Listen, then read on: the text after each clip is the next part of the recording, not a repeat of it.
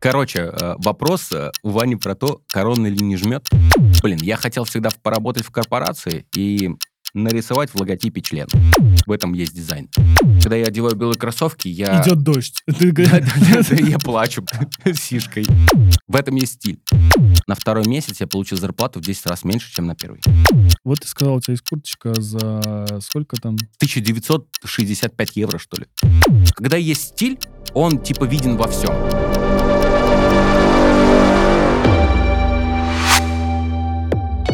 Всем привет.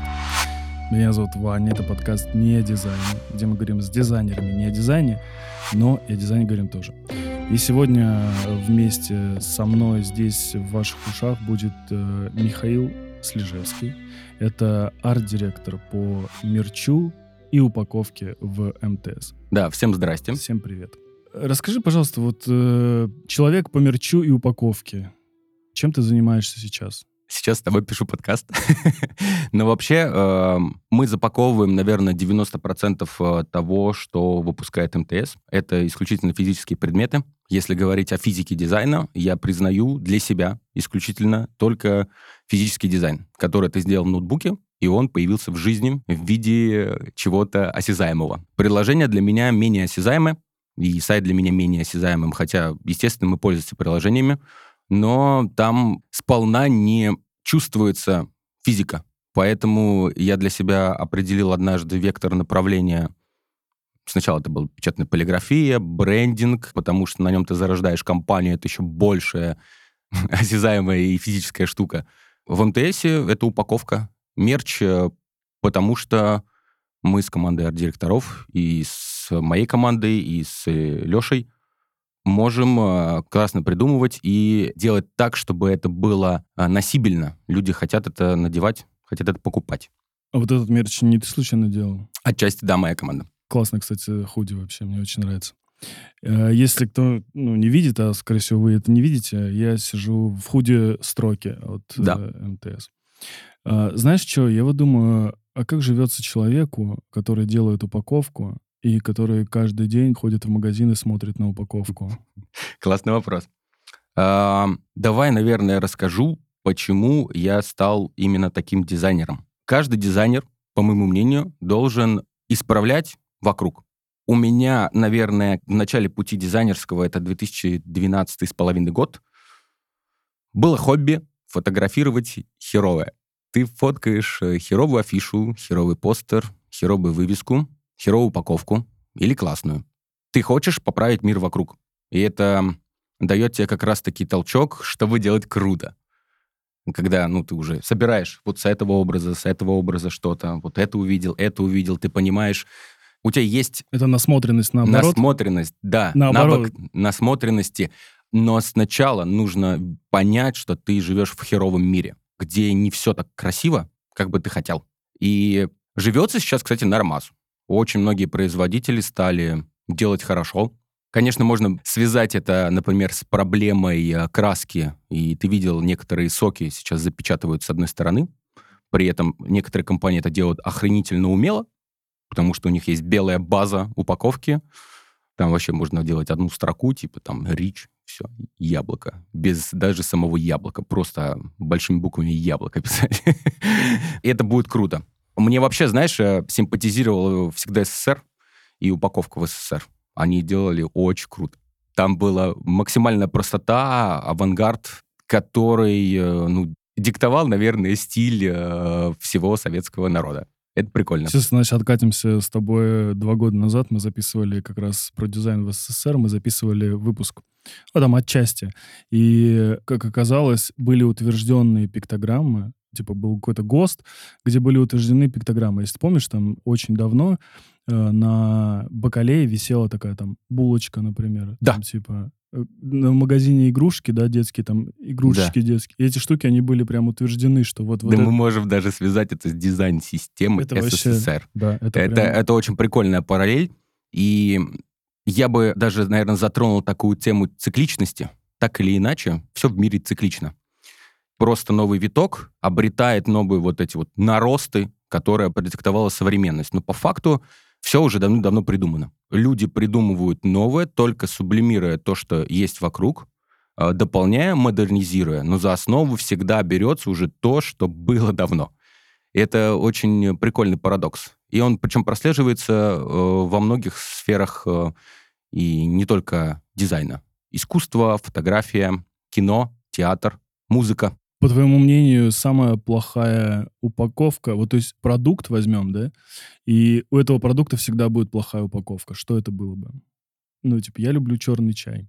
Но я не люблю тратить деньги на какой-то там дорогой чай. Мне кажется, что вот э, чай за 25 рублей, он самый вкусный всегда. Я не знаю, почему. Прикольно. Я знаю, почему у тебя осталась э, ностальгическая нотка с детства. Вот, наверняка. Но их упаковки вот эти, это, блин, абсолютно просто отвратительная штука. Просто отвратительно. Мало того, что, знаешь, ты не можешь нормально открыть, найти эту фигулину, а. которая, знаешь, этот пакетик. Да. В этом плане, знаешь, я думаю, ну, типа, я понимаю, что это дорогая технология, но прикинь, если, как было бы круто, знаешь, как у Apple, например, ты берешь такой и просто открываешь это, и там все, пакетики уже за такой. На самом деле стоимость бы этой упаковки выросла бы, не знаю, там, на копеек 50 э, 50, потому что это можно было бы сделать перфорацией, ну, строки. Знаешь, так вот, это отрывная лента, да. контроль скрытия, как угодно. И при этом э, каждому пользователю... И если бы даже ее можно было бы сделать херово, так же, как и фиша роли какого-нибудь KFC, когда ты открывается через раз вот это вот, и он у тебя всегда наполовине отрывается. Такая себе штука. Но эта упаковка больше не про красоту, это больше упаковка про удобность. То есть она, любая упаковка включает в себя и то, что ты видишь, и как ты это откроешь. Какой ты опыт э, с unboxing'а, unpacking'а получишь. Э, и вот здесь вот прикольная э, параллель UX, UI дизайн, про который все сейчас дизайнеры 90% говорят и на них молятся. Это все оттуда, потому что это и про красоту, и про удобство. Красота тебя привлечет, а удобство тебя заставит сложить э, хороший или плохой опыт. Мне, знаешь, до сих пор нравится такая штука, когда заходишь в поиск, например, там вбиваешь UX, UI, и там до сих пор еще можно встретить такой запрос, как различия. Да, да, да. Чем различается? Ты такой, что происходит? Ну, короче, вообще не люблю ни одну упаковку, которую, типа, надо открывать ножом, знаешь? Э, да, да. Потому что, вот смотри, игрушка, да, вот я покупаю ребенку игрушки всякие. Боишься ее поцарапать. Да, как мне, почему я должен это делать ножом? Либо у меня должны быть ногти такие, ну, капитальные, типа, я так ногтем должен это вскрывать либо я должен взять нож, потому что, ну, ножницами там никак. Да. И типа ты только ножом это должен. То есть вот мне тоже интересно, вот вы как думаете, вот э, как родители должны это открывать? Слушай, я бы, знаешь, какую сделал тему?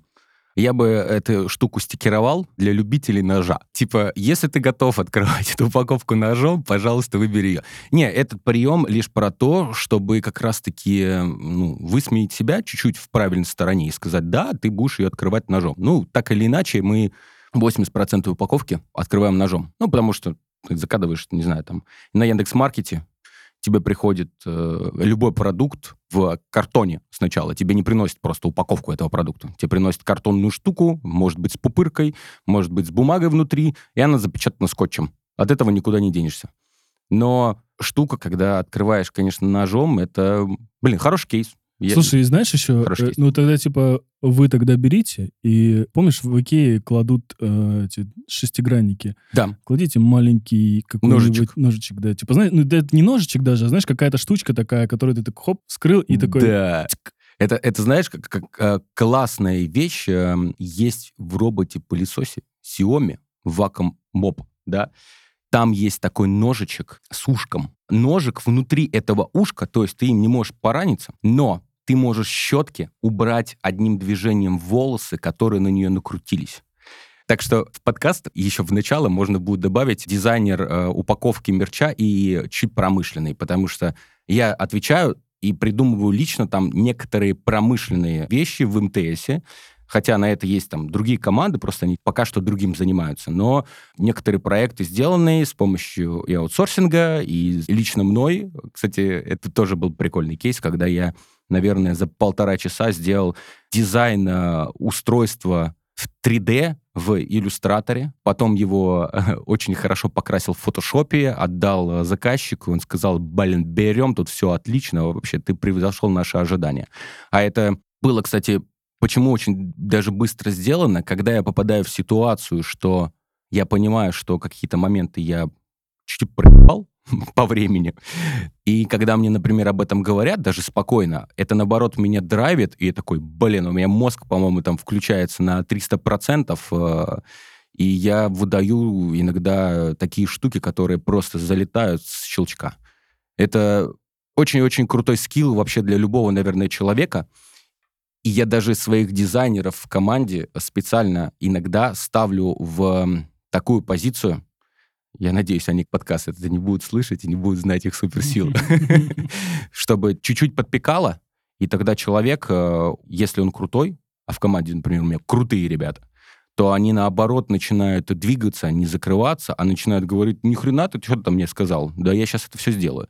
Типа, для меня это изи. Ну вот, хорошо, что ты об этом заговорил. Как думаешь, твои крутые ребята считают тебя токсичным? Нет. Они могут меня считать э, иногда резким, у меня резкость есть, бесспорно. Вот э, вчера был корпоратив.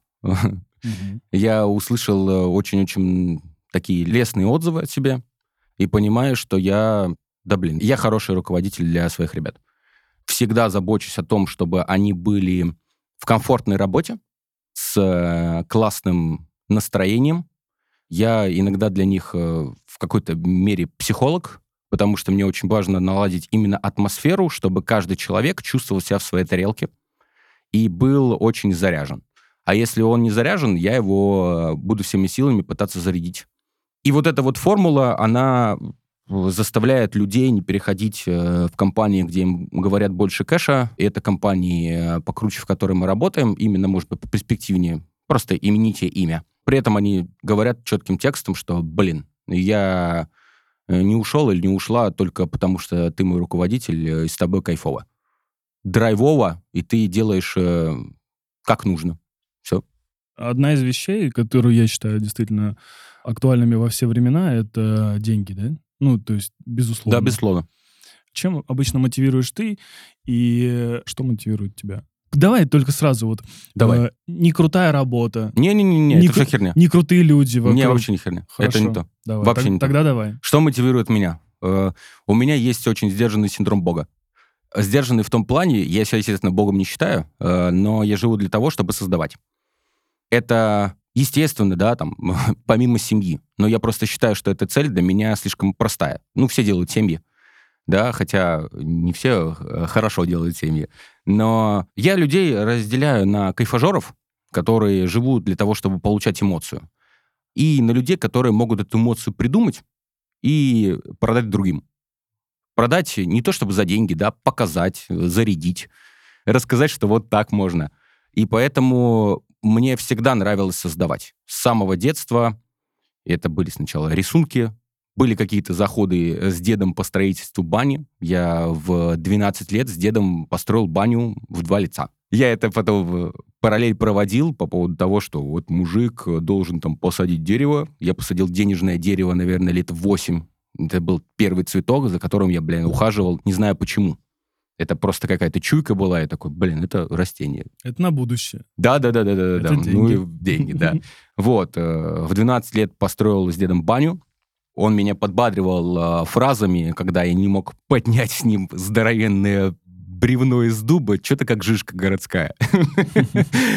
Это было сказано на самом деле с такой любовью и с таким э, стебом правильным, что меня это наоборот э, двигало на совершение. Короче, это очень классная параллель, когда ты человека ставишь э, в такую ситуацию, что ты ему не обрубаешь крылья, а говоришь почему они у тебя такие короткие, давай-ка их вырастим.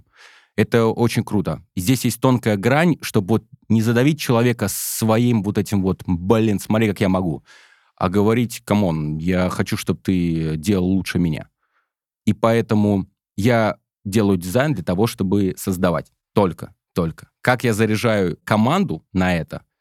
Драйвом исключительно. Они должны зарабатывать э, хорошие деньги, быть в спокойствии в завтрашнем дне.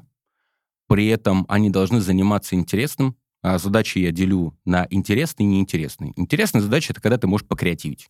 Неинтересная — это когда ты что-то сидишь и верстаешь. Например, мы делаем инструкцию, у тебя задана первая страница, и там, не знаю, этих страниц, не знаю, 20-30. Но в этот момент креативный сосуд любого человека такая штука, для которой я себя вывел, да, у каждого человека, дизайнера хорошего, есть креативный сосуд, как вот в РПГ мана.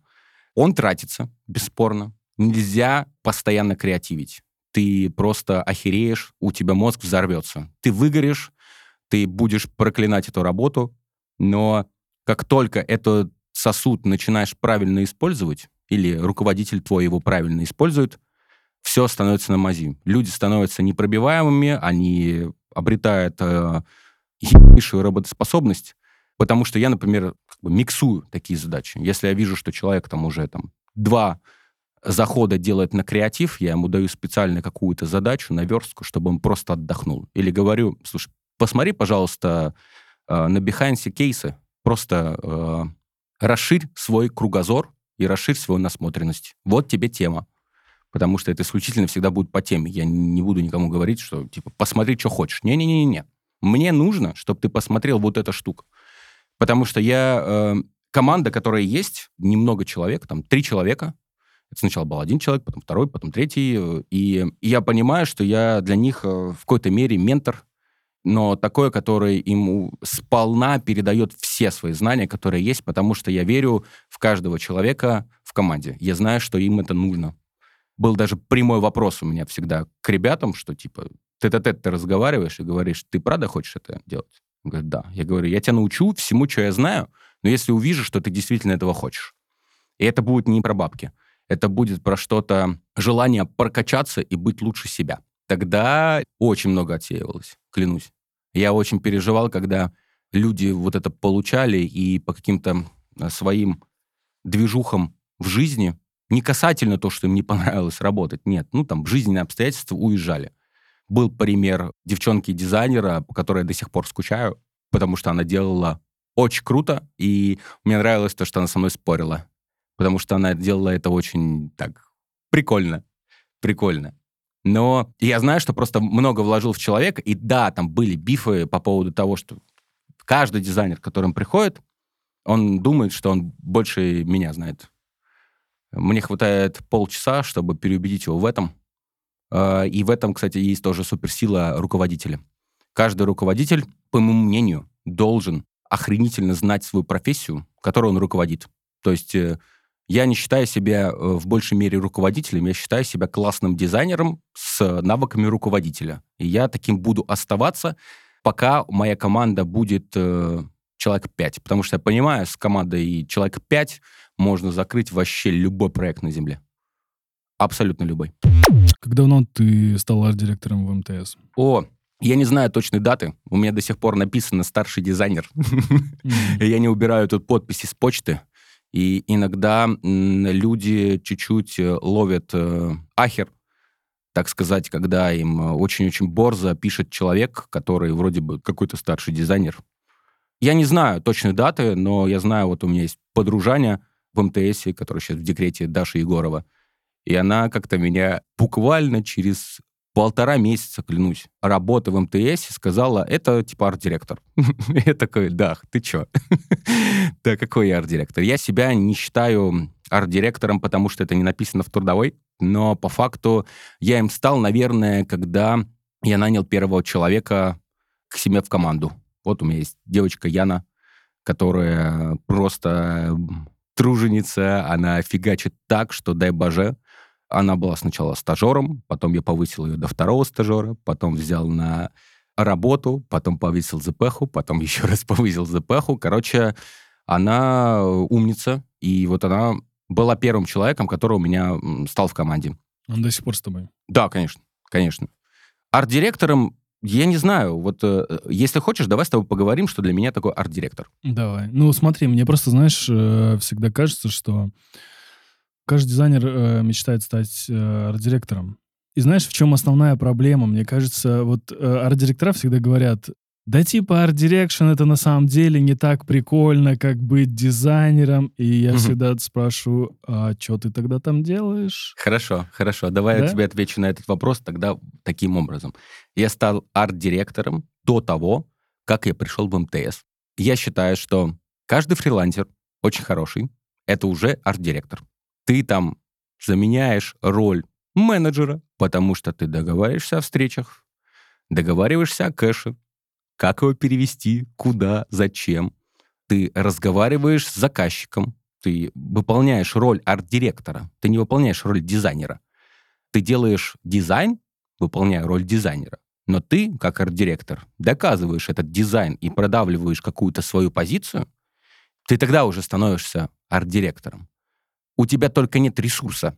По факту, когда ты арт-директор, у тебя появляется ресурс в виде команды, в виде рук, разных причем. Это могут быть ребята, которые лучше тебя в чем-то, или э, чисто твои протеже, которые делают прям так, как ты им сказал, а не часть тебя. Кстати, это одна из э, переменных э, в формуле классной команды. Обязательно должны быть люди, которые делают так же, как и ты. Когда ты заболеешь, и когда тебе нужно прикрыть, они будут делать э, так, как ты делаешь. Или же просто, когда есть задача, которую нужно быстро отдать, и ты клянусь, у, у меня были ситуации, Вань, когда я понимал, что я больше времени пишу и формулирую задачу, чем если бы я сел, открыл программу и сделал бы эту задачу. Вот, и тут э, такие люди, которые понимают твой стиль и являются частью его, они выручают на раз-два. Отлично. Вопрос там, что с арт-дирекшеном? Я понял суть э, того, что ты стал арт-директором, ну, условно, до того, как ты стал арт-директором, но тем не менее, как тебе вообще ощущается? Ну, вот смотри, э, я правильно понимаю, то есть арт-директоров в МТСе там человек 20. Типа, ты один из 20 э, арт-директоров в крупнейшей телеком-компании. Да. Как с этим чувством живется? Ну, типа, тебе гордость есть какая-то носить это имя, э, точнее, это звание, звание, да, прикольно, должность. прикольно. Как хорошо заворачиваешь. Ну, Ладно. типа, э, казалось бы, казалось бы, ну сколько вот сколько арт-директоров в России? Ну вот по-честному, давай, вот сколько арт-директоров в России? Ну пусть 2000 арт-директоров в России. Сколько дизайнеров в России? А, Короче, э, вопрос э, у Вани про то, корона или не жмет. Э, Можно, можно это так сказать, но с другой стороны, знаешь, э, больше про то, а променял ли бы ты это, Art Direction, на э, что-то другое? М, Я понимаю вопрос о почете. У меня была цель стать арт-директором, бесспорно, но я не пришел в компанию МТС с вот ощущением того, что я не арт-директор. Я даже когда работал один и строил систему вокруг себя, по которой э, люди, которые будут работать со мной, не будут э, видеть бюрократии какой-то, излишних сообщений, они будут тупо выполнять задачу по одному листу, в котором будет все написано. Это вот э, как бы о способности арт-директора строить систему, по которой другие люди будут работать. Арт-директор, по моему мнению, это еще и предприниматель. Он всегда предпринимает действия для того, чтобы система вокруг него работала хорошо. Звание ли это для меня? Ну, наверное. Горжусь я ли этим? Я очень редко упоминаю вообще в разговорах, что я арт-директор МТС. Типа, я чаще говорю, я старший дизайнер. И у людей такие, типа, блин, ну, нормально, нормально. Когда они узнают меня поближе, они понимают, что я чуть-чуть приунизил свои способности. И арт-директором, наверное, не по части дизайна, а по части бизнеса я стал в 2012 году, когда чисто случайно мы поняли с там, э, единомышленниками, нас было там сначала трое, э, что нам нужно заниматься бизнесом. Вот. И я в этом бизнесе был и счетоводом, и человеком, который делает там стиль. Отвечает за картинку, как выглядят люди, с каких материалов э, читают потребитель ту или иную информацию. А сейчас э, я типа владелец бизнеса также. И я понимаю, что я там арт-директор. У меня есть бесспорно партнер, э, и он мой друг, который занимается внутрянкой, командой. Я занимаюсь тем, чтобы привлечь туда людей, я имею в виду посетителей, гостей. У нас нет слова «клиент», вообще оно вычеркнуто из э, нашего взаимодействия с миром. У нас есть гости, которые воспринимают нас как друзей, соглашаются на наши правила и время препроведения у нас э, в гостях. Вот. э, И это... Да, сейчас ты какие-то абстракциями говоришь, рассказывай. А, хорошо, хорошо, хорошо. У меня есть заведение арт-пространство кальянное, на которое даже есть звукозаписывающая студия Мгм. и диджей-школа. Ничего себе. Да, да, чел. Где И- это находится? Это находится в Смоленске. Я сам родом из Смоленска. Мы с дружищей Серегой с 12 года в деле по кальянной индустрии. Кальяны — это то, что нас задрайвило и показало, как людям можно продавать какой-то продукт, потому что в нем сосредоточены ну, и нотка продажи. Я считаю, что каждый человек должен попробовать хоть на чуть-чуть быть в общепите.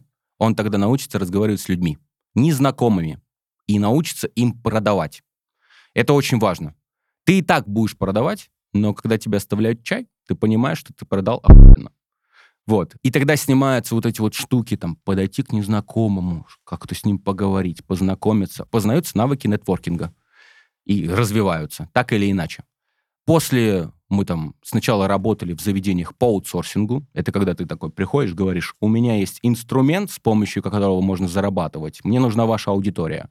Делим кэш вот так вот.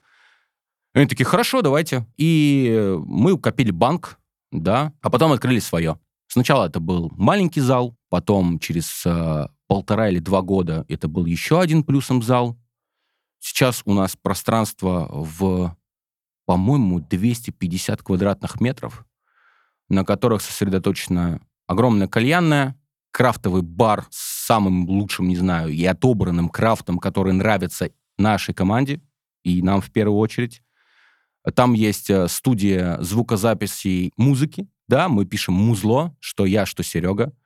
Прокачиваем. Серега, например, вообще обучает людей этому, да. Я в обучение не лезу, я исключительно туда приезжаю, слушаю это на больших мониторах э, и э, диджей-студия, потому что так получилось, что я когда-то купил охренительное оборудование профессиональное, и надо даже до этого пространство очень-очень кайфовое. При этом э, мы выставляем какие-то работы там художников малоизвестных, вот, и, и люди говорят, блин, кайфово. Ты записываешь песни? Я пишу техно. На- Там есть слова? Не мои, но да. И где можно послушать? Apple Music э, проект э, Karma Tenet в одно слово. Карма Тена. Давай мы ссылочку оставим, чтобы... Да, э, да, вообще будет, будет кайфово. послушали. А твои ребята, вот, например, э, дизайнеры, они знают, что ты занимаешься музыкой? Да, да. Ты часто играешь? Не так, как хотелось бы, но до пандемии это было намного чаще, потом э, какие-то возможности просто улетучились. Но играл на дизайн выходных, получил очень много классного фидбэка в личку. Где, где? где Э, было? Дизайн выходные Суздаль. М. Да, это было кайфово. Вот. э, Это в 2022 Да, да, да, да, да. То есть, э, когда есть возможность где-то поиграть, я ее всегда использую. Ненавязчиво. Я хотел бы состояться, наверное, как мировой диджей, потому что это все-таки самая явная цель и мечта детства, если честно. Когда-то я там послушал альбом Армина Ван Бюрена и сказал, блин, господи, как же это прекрасно. Я хотел бы быть таким же чуваком. Кстати, мне, знаешь, интересно, а Ар- Армин Вар- Ван... Как это сказать? Как это выговорить? Армин Ван Бюрен. Вот у меня есть э, там знакомые ребята, постоянно какие-то вот эти движухи, они гоняли в Европу э, на концерты на его и так далее. Мне кажется, что Армин Ван Бюрен, Да, да? Да. Вот он был популярен в 2012-м настолько, насколько сейчас он уже не популярен. Бесспорно, потому что прогрессив транс, который он играл, умер в году 2009, если честно. То есть он какое-то время еще... Да, да, да, да, да. Все обобсели. Вот смотри, когда ты Стоп. становишься... Закрепим. Да, да, да, да. Я, я- Все, все попсели. Все Стой, попсели. Стой. А дизайнеры? Вот. Я продолжаю мысль. Давай. Когда дизайнер становится попсой, он перестает быть дизайнером. Как понять, что ты попса? А ты делаешь э, то, что нравится всем. Типа ты что-то сделал, и все такие, классно.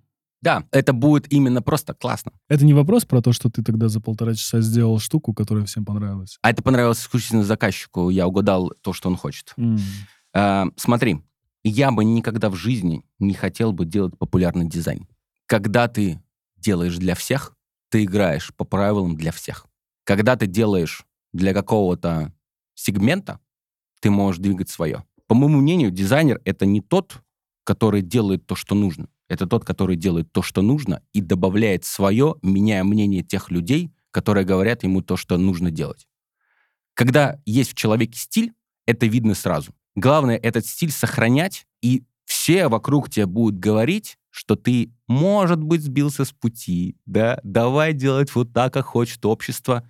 Как только ты становишься на вот эти пути, на вот эти рельсы, ты перестаешь быть личностью дизайна. Поэтому очень важно оставаться дизайнером, имея свой стиль. Когда он у тебя есть, все понятно.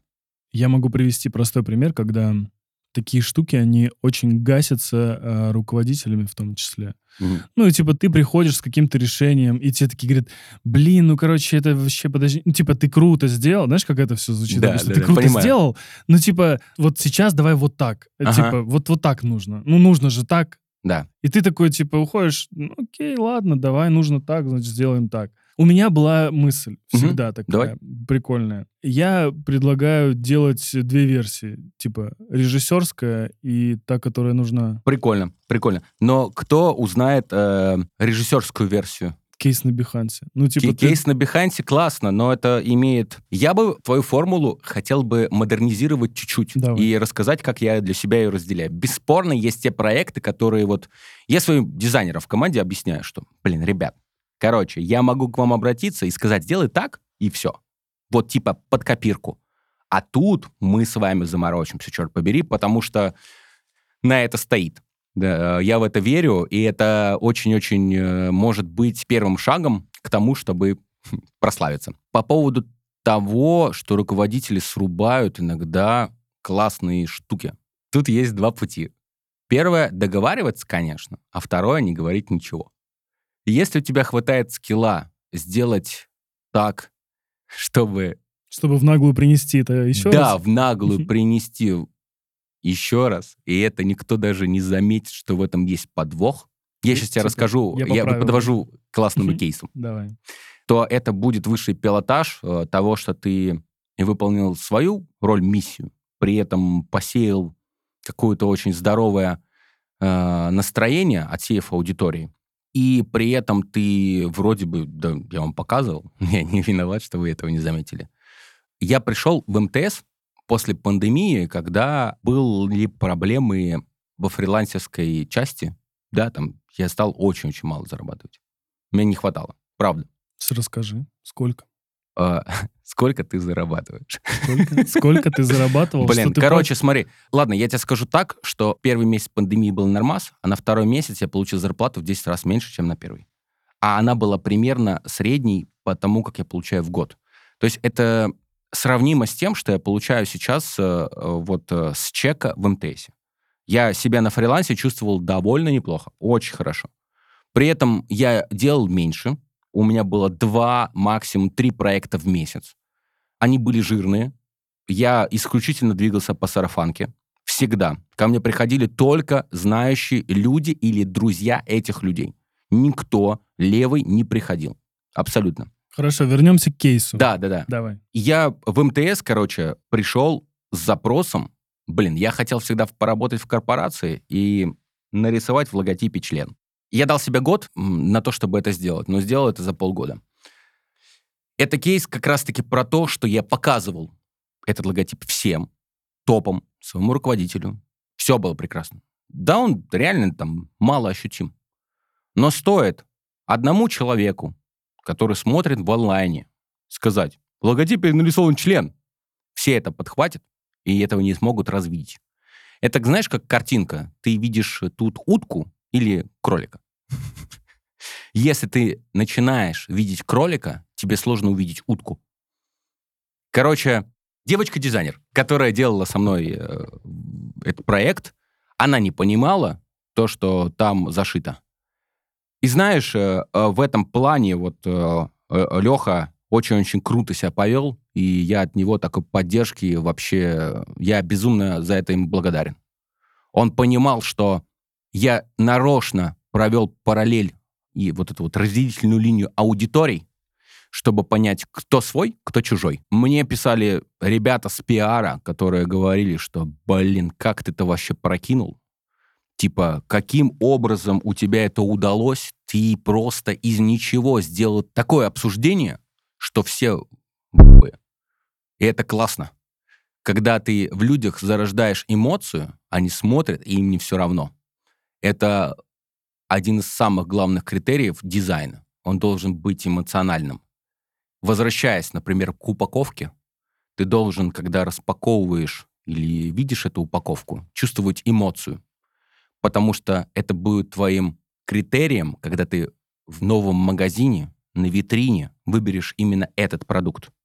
Тебя не будет интересовать, если ты не знаешь содержание, что-то остальное. Ты посмотришь на упаковку. Это будет главным двигателем, потому что у тебя сыграет эмоция. А на ней уже можно играть там по-разному, да, вот э, ты говоришь там, дешевый чай самый классный. Я понимаю, что, скорее всего, у тебя есть просто воспоминания из детства, которые тебе говорят, что, блин, да он и так нормас, зачем мне дороже? У меня отчим э, пьет кофе Нескафе. Только его. Я ему покупал 100-500 кофе, он говорит, не, Нескафе самый лучший. Я ему варил в турке кофе. Он говорит, М-м, не то. Все, он определился в своем выборе, вот он его паттерн поведения, и такие люди существуют, вот он его эмоция. И ему уже сейчас будет все равно, какая упаковка. Ему будет важно содержание. Но, скорее всего, когда он ее купил, он обратил внимание на красный вот этот надпись Нескафе.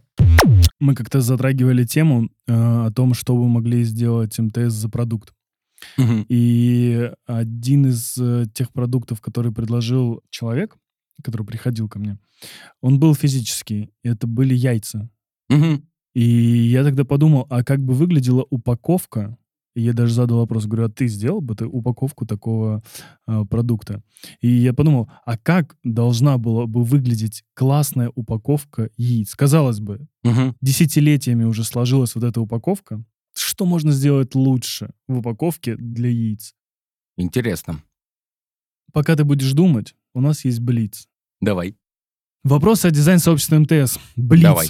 Первые шесть будут Блиц, а седьмой тебе нужно будет подумать. э, Окей. Поэтому подумай, сколько тебе нужно. 30 секунд. А, а вдруг представь, что этот вопрос седьмой как-то повлияет на твою жизнь. Итак, первое. А, что ты не любишь в своей работе? Бюрократию. Три самых интересных или талантливых дизайнера прямо сейчас. Артемий Лебедев, Джонни Айв и чувак, который сделал логотип Пиксара. Я очень тугой на фамилии. Короче, это охренительный дизайнер, в котором есть стиль. Окей. Что ты посоветовал бы себе в 18 лет относительно карьеры или работы? Ты все делаешь правильно. Какими главными качествами должен обладать дизайнер? Желанием узнавать новое, выходить за рамки и не думать, что он только должен прокачиваться в дизайне. Мне кажется, что дизайнер, он должен быть не просто человеком, который управляет э, хорошо программой, он э, должен знать, как писать копирайтинг. Чуть-чуть. И это не должен быть копирайтер просто ахер.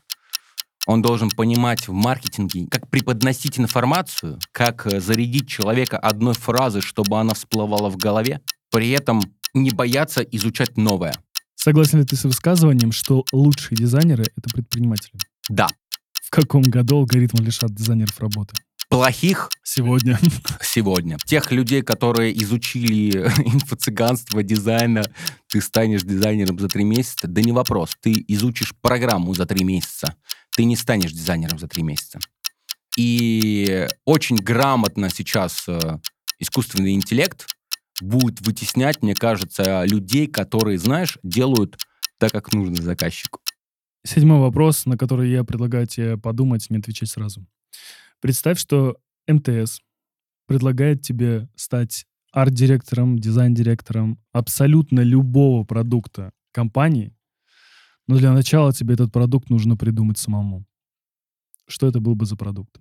Я отвечу на вопрос этот э, чуть-чуть сейчас абстрактно, потому что я его не сформулировал, но я понимаю, что мне хотелось бы, чтобы было в компании МТС. Классно зарабатывать кэш. Всем нужно зарабатывать кэш любой компании. Но круто, когда ты на разрезе делаешь что-то условно бесплатное. Условно бесплатно это не за подписку. Ты э, закрываешь потребности людей. Я очень э, хотел бы придумать такое приложение, которое закрывало бы просто потребность людей. Это вот погода, это карты, Но я хотел бы что-то придумать другое, потому что я не хотел бы здесь копипастить. Поэтому на этот вопрос, наверное, я сейчас не могу ответить. Хотя, хотя с Никитой Шеховым, который у нас э, хедлит именно по дизайнерам, мы с ним как-то разгоняли этот вопрос. Клянусь, не помню, что на него ответил, но там была какая-то идея. Но это было бы точно не тот продукт, с которого бы зарабатывал бабки. Клянусь, он бы был бы вообще бесплатный, доступный, и люди бы просто говорили, блин, МТС, вы такие красавчики, а, мне так эта штука помогает жить. У меня есть вот эта штука, что все-таки дизайн должен нести удобство э, со стилем, бесспорно. Классно, когда ты имеешь способность доносить этот стиль и делать жизнь человека лучше. Это главный критерий хорошего дизайна. Кроссовки, которые ты носишь чаще всего? Nike, потому что они делают коллабы с очень-очень пи***тыми дизайнерами. У меня есть э, самые крутые кроссовки, которые я приобрел за свою жизнь. Это Nike Acronym, э, миды, белые кроссовки э, с э, ярко-салатовой полосой такой. Они белоснежные. При этом у них вот э, носок, он сделан в пластике, на котором есть вот такой рисунок черно-белый. Короче, мозаикой а Там даже замочки они сделаны с двух сторон, сшиты вместе, одной биркой такой. Ты понимаешь, что там чувак замороченный, кайф, кайф, просто кайф. А вот куртка от него у меня типа есть, она стоит примерно 1950 евро. И когда ты ее смотришь вблизи, ты охуеваешь от того, черт побери, ты взял просто бомбер именно такого полицейского кроя, ввел в него элементы, которые сейчас востребовательны, какие-то свои движухи и подал миру, там все идеально. Ты такой думаешь, в этом есть дизайн. Когда у тебя есть ощущение, что в этом есть дизайн, это значит типа твое. Это как зажигалка Зипа, хотя она стоит э, херню. Я купил Зипа, когда я даже не курил. Но это произведение искусства. Потому что это настолько просто, что хорошо, ты понимаешь, что здесь ничего нет лишнего. У меня, знаешь, есть э, такая гипотеза о том, что дизайнеры носят э, очень часто носят кроссовки Nike. Не знаю почему, ну... Да, я понимаю. Вот. Не то, чтобы я такой, блин, я дизайнер, короче, куплю себе Nike. Нет, как-то какие-то они кайфовые. Как-то Nike и дизайн — это вот что-то для меня, знаешь, слова синонимы. Да. Может быть, потому что их э, логотип, наверное, самый известный в мире, да? Там... В него, на самом деле, защита больше метафоричности, чем об этом знают. Nike, они просто открыты к дизайну когда я понял, что дизайн Nike кайфовый. Дизайн — это не только про картинку, это про то, как делать бизнес. Ну и коммуникация у них да, отличная. Да, именно, именно. Они популяризировали желание людей бегать. Они начали их ободривать. Э, да, я вот э, в прошлом очень занимался бегом. Для себя я не участвовал в марафонах, мне нахер было не нужно, мне просто нравилось бегать. Ты включаешь музло, у тебя есть время подумать, это как будто йогой занимаешься. Они это сделали первые. Сделали классное приложение. Ты наградку получаешь. Тебя подбадривают то, что come on, ты пробежал первый километр, второй, третий, пятый, десятый. 21 километр пробежал. Вот. И это круто. А, второй момент, мы его тоже обсуждали достаточно давно уже. Ну, типа, я прям задавался таким вопросом, а когда и что должно случиться, чтобы люди начали ходить в белых кроссовках? Э, я понимаю, это смена климата в России. Или же у них будет э, для бабок на такси. Или же но станут делать нормальные бордюры, да? Типа и... Ну, не-не, вовремя, вовремя, вот вовремя убирать... Да, грязь. Слушай, к сожалению, у нас очень грязная страна. Я, когда одеваю белые кроссовки, я понимаю, что когда я одеваю белые кроссовки, я... Идет дождь. Я плачу сишкой. Ну просто, вот реально. Типа, нет, э, я просто понимаю, что я в этот день могу потратить на такси сколько, сколько я захочу. Я просто не даю себе отчет, потому что любое передвижение, даже если это, не знаю, 300 метров пройтись, я себе вызову теху. Come on, да, вот так, но я не хочу, чтобы они испачкались. Не потому, что я их не постираю. Нет, я за ними ухаживаю, капец как. Но я хочу выглядеть с иголочки. Я буду во всем черном, но у меня будут белые кроссы. В этом есть стиль я готов за него платить. И это следующий вопрос, на самом деле. Дизайнер упаковки, как себя должен упаковывать? Так, чтобы на него смотрели и говорили, черт побери, чел, э, ты с иголки. Не, или в России, должны сказать, это бомжара просто. Короче, есть классное э, агентство в Воронеже, Red Color называется. Э, Денис, э, ну, он любит такие шмотки, у него такие оверсайз, он сам ну, небольшой парень, ну, в плане он э, э, не качок, и у него все шмотки такие оверсайз и, и так далее. И он говорит, у меня было, типа, пальто, стильное пальто, но оно выглядело, знаешь, типа, в Воронеже оно воспринималось, как будто оно бомжатское какое-то. Вот, ну, типа, и он говорит, Воронеж не дорос до стиля. а Смоленск? Смоленск Ну, дорос до стиля. когда я приехал, э, ну, к себе в город, я такой, знаешь, типа, а точно можно вот так вот идти, типа... Поколения сменились, и я понимаю, что мы бы за такой шмот, наверное, предъявили бы тогда. Э, Смысл в том, что когда ты можешь дать обратку, у тебя все хорошо становится. Ну, типа, я всю жизнь учил драться для того, чтобы отстаивать свою позицию. Не для того, чтобы кому-то набить лицо. Я очень э, много раз защищал слабых. У меня были ситуации, когда я понимал, что я не прав, я спокойно получал пи***ей. При этом я ничего не отвечал в ответ, и человек был э. Он не понимал, почему ты не дерешься. Я говорю, так я был неправ. И я его безоружал. Он просто мне жал руку и говорил, блин, ну, понятно. Он понимал, что есть э, внутренняя сила и стиль. Когда ты не прав, ты просто говоришь, что ты, блин, я не прав. э, Это не должно быть инструкцией к манипуляции. Вот это не должно быть инструментом манипуляции. Ты понимаешь действительно, что ты лишь дал. Просто признай это. Это общество нормальное. Оценит очень хорошо. Э, Даже самый э, безбашенный тип, э, который тебе встречается в жизни, он тебе скажет, блин, чел, ну, бывает, окей, окей, окей. Разногласия были, мы их сняли, только если ты себя так поставишь. Отстаивать свое мнение важно, Вань. Очень сильно. Это самый главный скилл, который я обрел за свою жизнь. Ты шмоточник? Я вещичник. Вот ты сказал, у тебя есть курточка за сколько там? 1965 евро, что ли. Как это произошло? Как ты себе купил куртку? На Авито, нахуй, ребят. Серьезно? Серьезно? Ну, типа, у меня есть э, другой фетиш покупать вещи. Вот ты видишь ценник. Мне мама в лет, наверное, 15 сказала такую фразу. Все, что ты видишь, ты можешь купить с 30% скидкой, а то и больше. И я этим заразился. У меня ма — это просто огонь. Это женщина, которая дала вот это вот ощущение, что ты можешь все. Ты не бог. Нет, нет. Бесспорно нет. Просто у тебя никогда не возникает сомнений.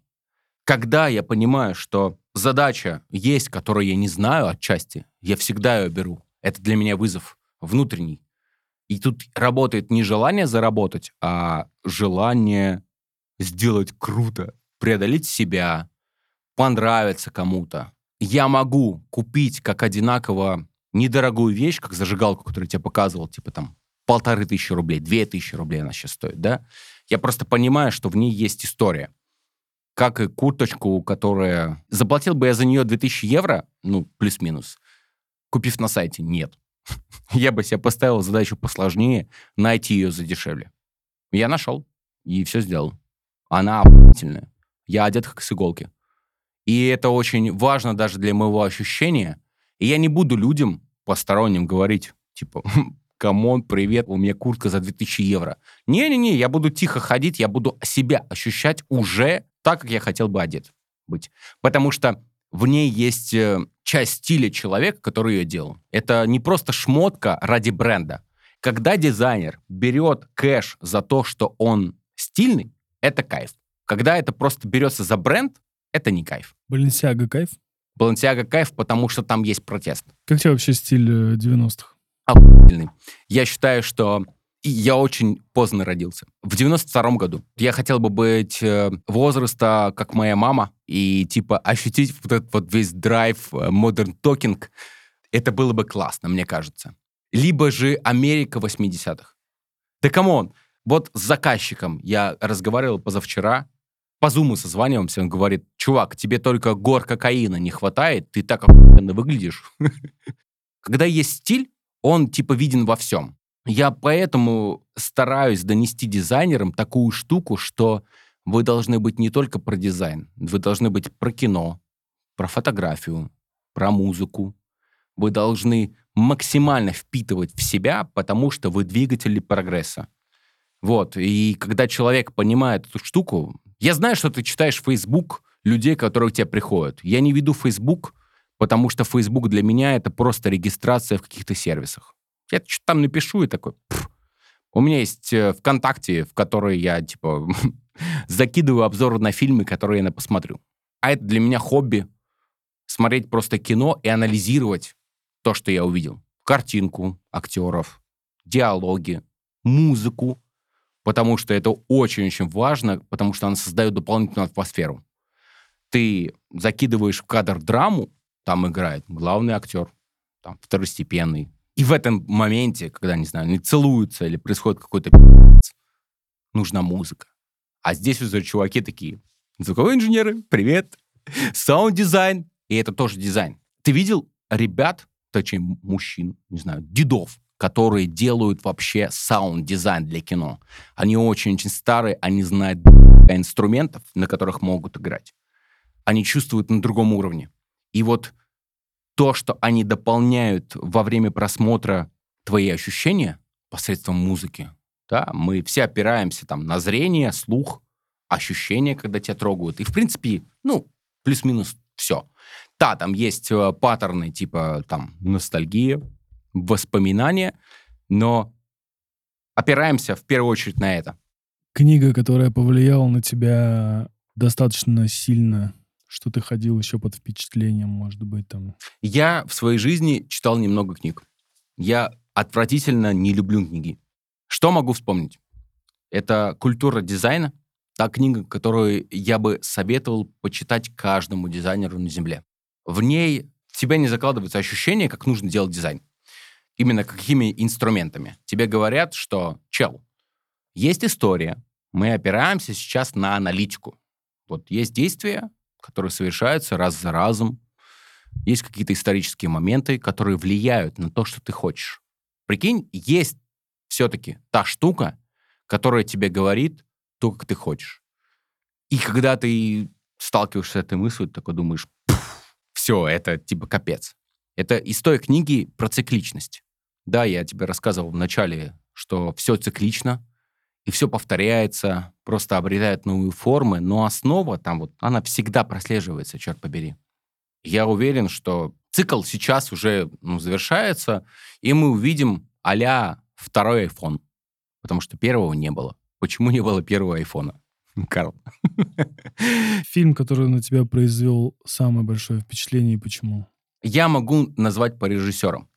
Всем советую смотреть Тарантино, всем советую смотреть Гаспара Ноэ, всем советую... Пример. Я, может быть, я не Гаспар Ноэ — это «Вход в пустоту», самый популярный фильм про то, когда человек интерпретирует чувство, когда ты умираешь и начинаешь путешествовать по мирам, чтобы вселиться в другое тело. Вань, ты знаешь, э, что будет с тобой, когда ты умрешь? Нет. А хотел бы знать? Нет. У тебя не было никогда ощущения то, что, ну чё, я умру, это все? У тебя было такое ощущение? Конечно, конечно, конечно. Я поэтому о нем заговорил, и я считаю, что я никогда не умру. Я все равно оставлю что-то после себя. По-любому. Это уже есть. Чуть-чуть. Да, это будет иметь какой-то маленький цикл жизни, но это все равно будет после меня. Я не думаю, что Вселенная вот такая, и она говорит тебе, что ты все умираешь, что там закрывается свет, погасает все, и типа... Пфф, это, ну, типа, скучно. Потому что по факту мы доживаем до какого-то времени, а потом время начинает течь еще, еще, еще быстрее, и ты такой думаешь, как бы все успеть. Горичи можно смотреть э, всего, но самый классный фильм, который можно посмотреть, это э, «Большой куш», в переводе от э, Пучкова. Он называется «Спиздили». Это самое правильное название, потому что там спиздили кристалл, который ну, стоит до хрена бабок, и вокруг этого всего строится история. Это человек, который, ну, Гай Ричи, он может упаковать тебе такую историю, такие диалоги, которые ты будешь слушать. И Тарантино то же самое может сделать. А француз, про которого я тебе рассказал в начале, Гаспар Ноэ, он может и историю тебе упаковать, а еще это приправить своим стилем. Он тебя пускает... Типа Балабанов. Ну, типа Балабанов. Кстати, Балабанов — это один из самых э, лучших режиссеров для меня. Это стиль. В нем есть вот эта вот нота, он понимает, как он делает и что он делает. Классно вот это различать. Если мы возвращаемся к Гаспару Ноэ, у него есть фильм, который он сделал, когда он снимал рекламу. Он понял в момент снятия рекламы, что это слишком классно для рекламы. И он пускает тебе стробоскоп в лицо. Клянусь, я на сеансе фильма ел. Это очень неприятно, когда какое-то время на тебя действует стробоскоп, а потом ты такой думаешь, блин, кайфово. И вот этот вот контраст тебя заставляет подумать и воспринять э, какие-то моменты для себя по-новому. Ты сказал вначале о том, что ты для своих ребят э, в некотором роде психолог. Кто психолог для тебя? Психолог профессиональный — это моя психолог. У меня есть э, психолог-мама, которая мне помогает в каких-то вопросах э, касательно... Ну, типа, просто есть ощущение, когда она помогает, а есть, когда она не помогает. У меня есть кореш, э, дружище, который в нужный момент мне говорит какую-то определенную фразу. Я сегодня разговаривал с твоей коллегой по работе как раз-таки о психологии. Это движ, который я изучал и даже на разрезе дизайна. На самом деле дизайнеру очень быть нужно быть психологом. Ты тогда понимаешь, что нужно заказчику, и как ты на него можешь повлиять, даже если он не прав. Я недавно, буквально, вот честно, недавно написал очерк, какие-то моменты в жизни, которые меня коробят, и которые, возможно, не хочу говорить, я записываю в телефон. Я о наболевшем, а, что для меня корпорация, и я понимаю, что МТС, например, это корпорация в которой я вижу один-один огромный бич, по которому я хочу зачитать, а ты это запишешь, затранслируешь. Я иногда осознаю, что большинство людей вокруг не могут строить систему вокруг себя, анализируя и собирая данные. У них как будто-таки есть вечная просьба «дай мне первый шаг». Скинь мне этот контакт, отправь за меня мою задачу. Проблема в том, что ты, в смысле я, уже назвал ФИО человека, сделал за человека его задачу, скинул ему, помог. И говоришь, можешь разослать это от имени себя, и это будет правильнее. Я за тебя сделал все. Иными словами, я объективно вижу нежелание людей вокруг сразу же хватать возможность, беря ситуацию в свои руки с первых шагов. Тем более, когда за тебя это все сделали другие люди. Это о наболевшем. Это какой-то сейчас э, был конкретный кейс, я так понимаю. К, да, я. Чем старше человек в корпорации становится руководителем, тем чаще я вижу такие кейсы. И мне странно. И мне кажется, что люди, когда начинают зарабатывать больше кэша и при этом продвигаться в позиции «я руководитель», они начинают заниматься тупо пересылкой сообщений. И это очень плохо. Когда в последний раз ты срывался и злился, и что это было? Я в последний раз злился на свою маму, которая в очередной раз в тридцатку мне сказала, что э, смотри ценники в магазине. Ну, типа, не то чтобы я не в ладах с мамой, но это было лишним. Я, правда, взбесился. Потому что ты не хочешь смотреть на ценники? Не-не-не, я смотрю на ценники, она это знает. Я говорю, мам, ну, мы это вроде бы прошли. Почему она так тебе сказала? А у нее есть, э, мне кажется, такое гиперболизированное чувство заботы, которое она сейчас, э, наверное, ну, не понимает. Я понимаю, что там исключительно забота. Я понимаю, что она боится то, что я сделаю ошибки. У меня была цель делать ошибки, чтобы иметь опыт. Ты понимаешь, что хорошо, что плохо. Это очень правильно совершать ошибки. Ты не можешь быть безошибочным человеком. Ты не можешь делать все правильно.